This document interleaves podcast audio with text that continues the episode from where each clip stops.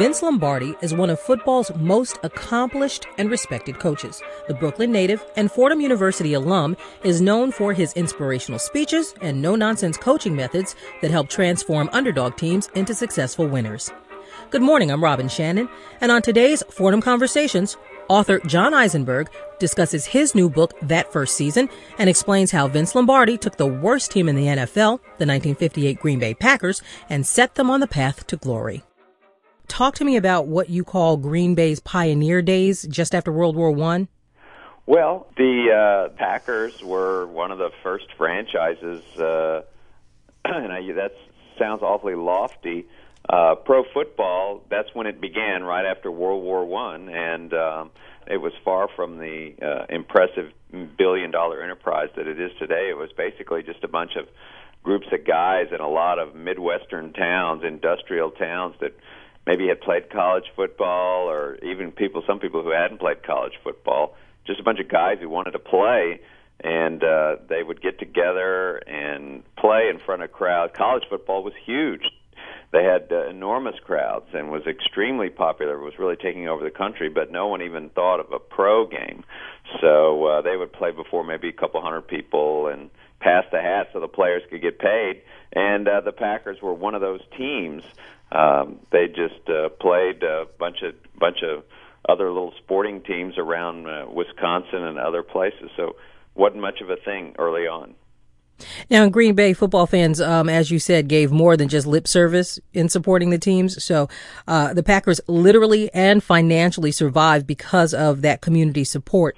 Yes, well, it's a unique situation in professional sports, and it goes back to the very origins of the franchise. In the 1920s, they were on the ropes, about to go down, and the newspaper publisher in town and some business leaders said, well, why don't we turn it into a publicly held nonprofit, and we will sell shares of stock and raise some money to keep the team afloat. So they held a stock sale, and $5 a share, and 1,000 shares were sold, raised $5,000, and they had the money to keep going. This was in the 1920s. Now, explain to me why you called the Packers' November 2nd, 1958 game against the Colts their worst defeat. Well, it was a bad one. The Packers had won a bunch of championships in the 20s, the 30s, and the 40s, had a nice history. They had fallen on hard times, and they came to they were one of the worst teams in the NFL in the 50s, and they came to Baltimore to play the Colts and Johnny Unitas in the 50s, or in that day, November 2nd, 1958, and wound up losing 56-0. So it's the worst defeat still in the history of the franchise. And you talked a little bit about the coach also and his lack of motivation, Scooter. Scooter McLean is the coach, long lost in history, the name. He's the coach who preceded Vince Lombardi in Green Bay. He was there for 1 year. He had been an assistant coach with the Packers, a good player, a halfback for the Bears in the 1940s. Came to Green Bay as an assistant coach, and he was the good cop on the staff. He was the guy that would play cards with the players and really not enforce discipline very much. Everybody liked him, so they gave him a chance in 1958 to be the head coach of the team, and he was still the good cop, and it wasn't working at all. And he was also really easy on him. Practices were not hard. So there was very little curfew, discipline, organization. There just wasn't much going on in terms of sort of anything you could enforce to force the players into line. So this really was a case of nice guys finishing last, so to speak. Yeah.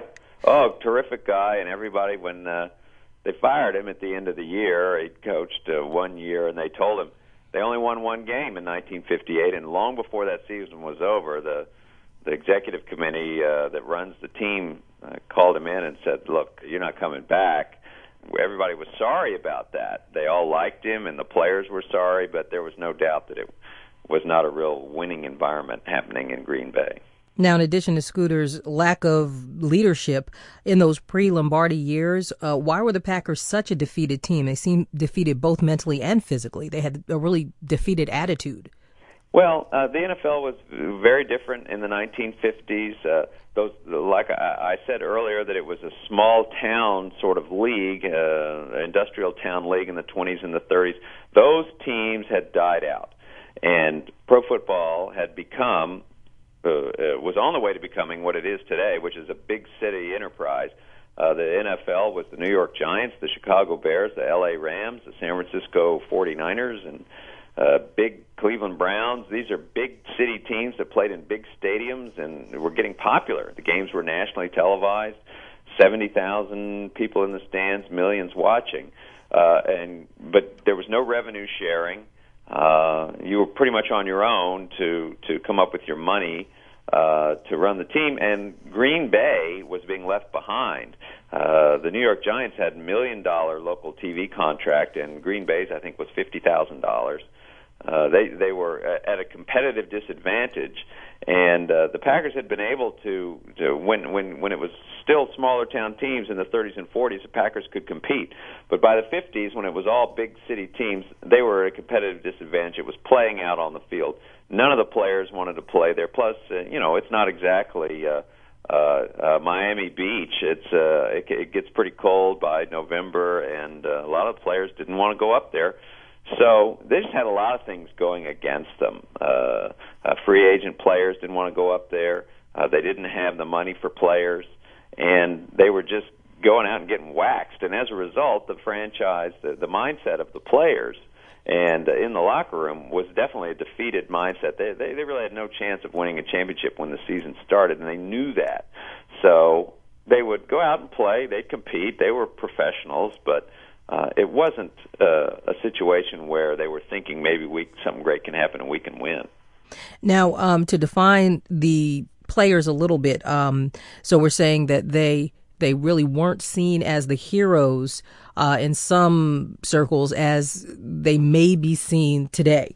Yes, well, the media was not, they certainly didn't have the pervasive 24/7 media today to sort of turn them into heroes. They were still stars. I mean, people, you know, I'm sure little kids who were 8 years old in 1958, they loved the New York Giants just as much as maybe an 8-year-old today loves the New York Giants. There's some similarities, but it certainly wasn't as easy to know as much about them, and they didn't seem quite so larger than life. This is Fordham Conversations. I'm Robin Shannon, speaking with author John Eisenberg about his new book, That First Season. It chronicles how football coach Vince Lombardi took the losing Green Bay Packers of the late 50s and turned them into a successful team. So now let's get into the early days of Vince Lombardi and him growing up in New York. He grew up in Brooklyn, played college football at Fordham, where he eventually joined the football staff, correct? That is correct. So let's talk a little bit about his before he moved to Green Bay days. Well, he was a great player, but he was a tough guy. He was a little tough guy on the 7 blocks of granite were the name of the line that played for Fordham. That's when Fordham was winning a lot of games, had a good team, and they were really one of the better college football teams, certainly in New York and in the whole East. And so they had a nice history going with football, and Lombardi was a good student there and thought a little bit about what he was going to do. He thought about the priesthood and thought about being a stockbroker and eventually became a teacher. He started teaching school at St. Cecilia's prep school in New Jersey, and that's where he settled and really began his coaching career. Okay, so he moved from New Jersey, and he ended up back at Fordham, correct? I think the statistic, at 8 years at St. Cecilia's, he won 6 state championships. He was immediately a very successful coach at the high school level. He also taught history and coached baseball, and he did everything, you know. I think, for $1,700 a year was his salary. He got married and was raising a family on teacher's salary. I think he had lofty dreams. He said, "Well, I think I can do more." He was a young man, and he got into college football ranks. College football, as I said, was much bigger deal than pro football then. So he became, went back to his alma mater and started out as the freshman coach there. But after his 2 years at Fordham, he took a higher profile college assistant's job at the U.S. Military Academy at West Point. So he still lived in the New York area, but he would drive up and coach. He was coaching the team at Army. Army then was one of the best teams in the country, and their coach was Earl Red Blake. Earl Blake, known as Red, and he was a heavy influence on Lombardi. When you look back at Lombardi's history and where his philosophy came from, a lot of it came from his years at Army under Red Blake. Red Blake believed in fitness and discipline, simple football, not real complicated, and running a few plays perfectly, and not asking the players to memorize a large playbook. Keep the playbook simple, but run those simple plays well, block and tackle well, be in shape, and just be tough. And Lombardi really embodied that, or took on that philosophy from Red Blake. And so it really informed him heavily. And then after 5 years at Army, he moved on to the New York Giants, where he was an assistant coach there for 5 years also. And that way he coached the offense of the Giants. And those are the two stops he made before he moved on to Green Bay. Now, John, talk to me a little bit about Lombardi's attitude. In your book, That First Season, you talk about how during his time with the Giants and the pre-Green Bay time, he was so focused on football that he actually, he even kissed somebody by accident. Yes. Well, I interviewed a lot of people about him in that era, and they all had some pretty funny stories. He was pretty focused on football. He was into football, and his mind was on a chalkboard, X's and O's, and he would sort of get lost. And there was one day when he was being driven to work by a friend, and his wife Marie was in the car with him, and or maybe he was driving, I think is what it was, and the friend was sitting next to him, and Marie was in the car, and so he got to where he was going, and up at West Point, and he casually leaned over, and he thought he was kissing his wife, giving her a goodbye, honey kiss, and he kissed his friend. So he didn't even know who was sitting next to him, because he'd been thinking about an offensive play or something like that on the drive up. So his head was... He was very, very focused. That's pretty scary, thinking he was driving also. Yeah. And there was another story where he came out of, at the end of practice one day at Army, he came out of the, this was in the evening and everybody was leaving, he walked out of the locker room without his pants on because he'd been thinking about something, and he'd gotten dressed, forgot to put his pants on, and security guard said, "Hey, coach, you better go back in and put your pants on." And so he did. So he was pretty focused. Now explain how he ended up getting the job at Green Bay. He was not the Packers' first choice. They wanted to make a splashy hire after Scooter had flamed out. And college football, as I said, was a much bigger deal. And the biggest coach in the Big Ten out there in the Midwest, the biggest coach was a fellow by the name of Forrest Evashevsky, who was the coach at the University of Iowa. He'd won the Rose Bowl a couple times. He'd won the Big Ten. He was a big name. The Packers went after him hard and said, "Oh, well, we'll get Forrest. He's the biggest thing going." So Forrest Evashevsky was interested, but then he came to Green Bay, looked around. I think he was kind of shocked at how shabby the team was, and of course, one win the year before. And he said, "You know what? I'm not going to do this. I'm staying at Iowa." He turned them down. So it was only then that they turned to Lombardi. And Lombardi... It's not like today where the offensive coordinators and defensive coordinators in the NFL are like heads of state, and we know everything about them and their big deals. Nobody really knew much about assistant coaches in the NFL, but not fans or anything like that. Coaches were not well-known names, so the Packers were looking around. Who should we hire? And the executive committee asked some of the other big names in the league, who do you recommend? And a lot of them said, "Go get this guy in New York, Vince Lombardi, the offensive coach." So they kept hearing that name, and eventually they went after him. And Lombardi had turned down a job with the Eagles the year before because he the owner of the Giants had told him, Wellington Mara, the owner, had told him, if you go down there, that's fine, but they have meddling owners, you're not going to like it. So he turned down the Eagles, so he was on the market, and Merritt said the same thing to him about Green Bay, but Lombardi made sure that the owners wouldn't meddle with him, and he signed a contract as both the coach and general manager. So there's really no one over him telling him what to do. So it was a good situation, and he wound up taking that job. This is Fordham Conversations on WFUV. I'm Robin Shannon. I'll be right back with more from author John Eisenberg about his new book, That First Season, and a look at the early years of football great Vince Lombardi. Hi, I'm George Boldarki. New York City is full of surprises, and we love discovering them each week on Cityscape. It's a show we like to describe as an exploration of the people, places, and spirit of New York. Listen for it Saturday mornings at 7:30, right after Fordham Conversations. You never know what we'll discover. So let's start by kind of understanding Lombardi's coaching commandments and how he pushed the team to what you call chase perfection. Well, the first thing he had to do was make sure that he was in charge, and he did that. He announced that to basically everyone, from the fans to the front office to the players.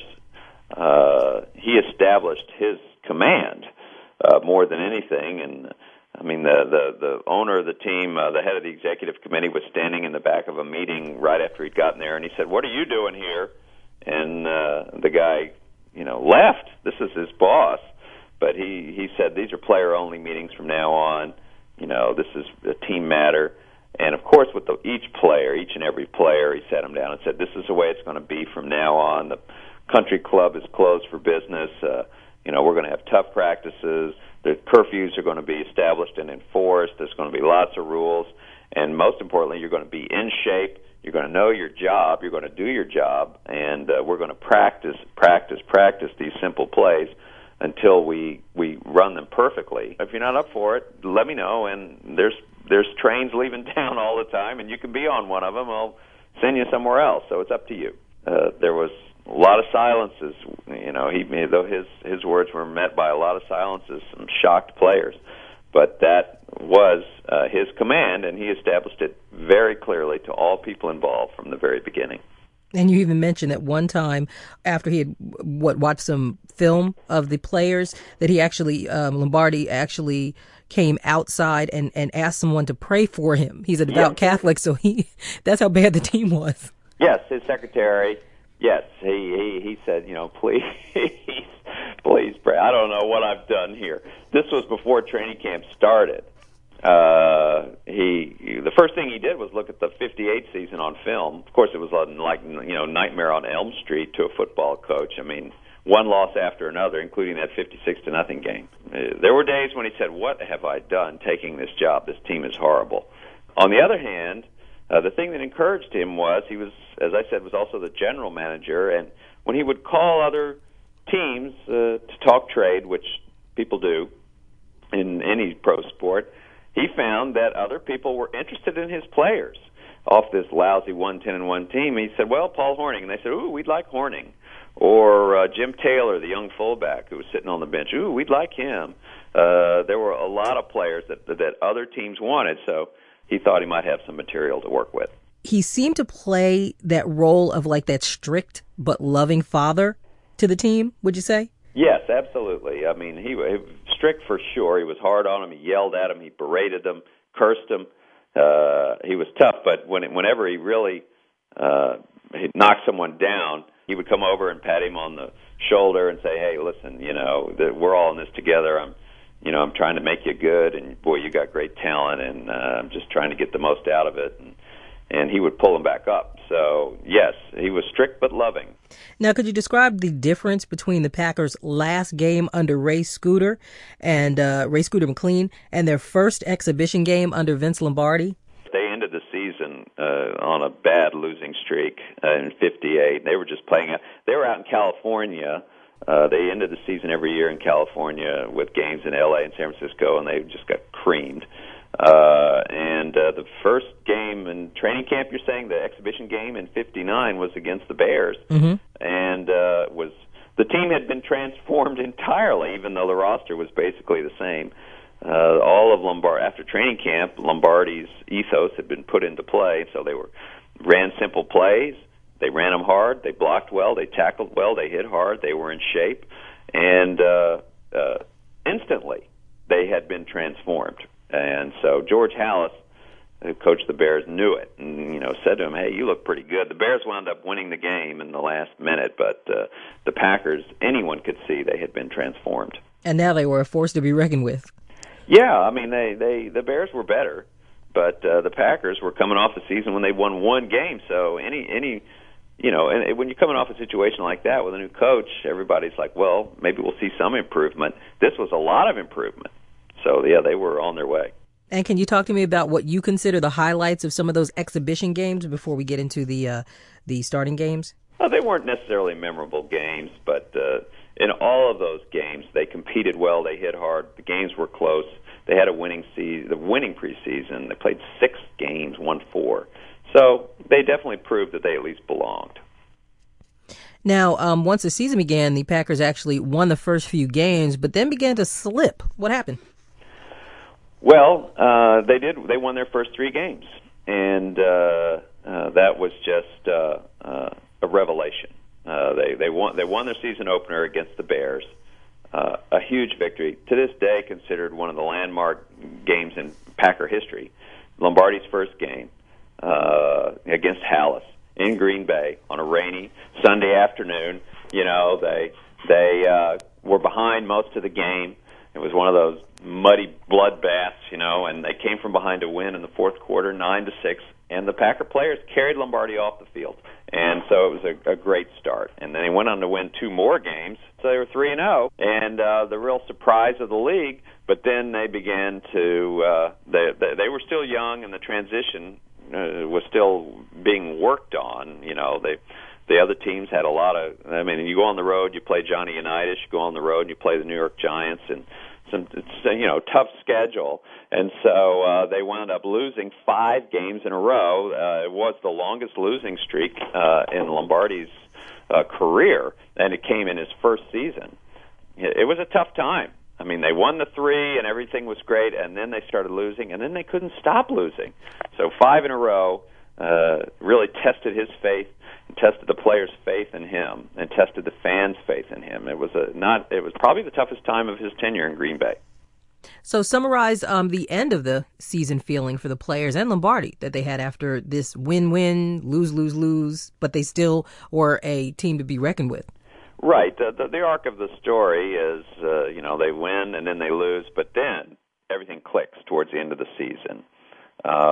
He inserts Bart Starr as quarterback, and Starr, who had had a dismal career until then, starts to play well. The team starts to win, and by the end of the year, they're out in California where they normally lose to end the season, and they're beating those teams that used to beat them. So they really did have it going.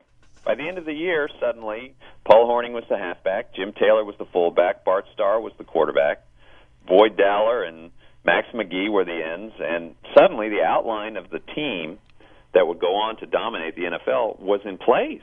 Within 1 year, everything had changed about the Packers, their attitude, their discipline, their fitness, and, you know, he had put the right personnel in place, and they were ready to become the force that they would be that very next year.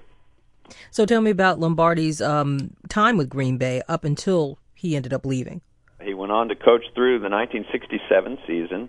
Successful would be an understatement. Under Lombardi, the Packers won 5 NFL championships, and they won in 61, 62, then 65, 66, and 67. And they won. Pro football was changing, and the AFL was coming in, and the Super Bowl began, and they won. As the NFL champion, they represented the NFL the first 2 years in the Super Bowl and won them both. So 5 league championships, 2 Super Bowls, and then he retired. He was went out on top. He said, "I'm done it all here, and I'm burned out." Because of the nature of the business, and because of the growth of the business, and the corporate structure of the Packers, I believe it is impractical for me to try to do both jobs, and I feel I must relinquish one of them. Fortunately, I have had a very capable and a very loyal assistant. He has been with me since the beginning in Green Bay. I am positive that under his leadership and under his direction, Green Bay football will continue to be excellent, Green Bay football will continue to grow, and Green Bay football will be everything you want it to be. Gentlemen, let me introduce to you now the new head coach of the Green Bay Packers, Mr. Phil Bengtson. He became the general manager of the Packers, spent a year in the press box watching the games, left the sideline, and found that he didn't like that. And the Redskins came after him. Edward Bennett Williams is a big lawyer in D.C., and the Redskins, Edward Bennett Williams offered him a 5% ownership stake in the team. And that really spoke to him. So between that and the chance to move back to the East Coast and a new challenge, he wound up coming to the Redskins and had done the same thing in Washington. They had a winning season. They were on their way when he was diagnosed with cancer, and really sad he passed away within 4 months. So now Lombardi's tactics basically were really simple. You know, he knows the game. He has a relationship with the team. He mixes it with, discipline and criticism and encouragement. So what legacy did he leave? What made him any different than, why wasn't this a formula everybody used and everybody won? Certainly when it comes to tactics, a lot of coaches like things more complicated. They like to trick you. There's a lot of different ways to coach football, and a lot of people like being tricky. Lombardi is just the opposite. It's like he virtually announced what they're going to do, and it didn't matter because we're just going to execute it better. That's, not a style for everybody. What he also did is just refuse to accept anything less than the best. I mean, he was just uncompromising, and maybe some coaches aren't that way. Uncompromising, though, in a way that Jerry Kramer, for instance, the offensive lineman, said, I thought I was giving him my all, and then he asked for even more. And so you just had to keep giving more and more and more.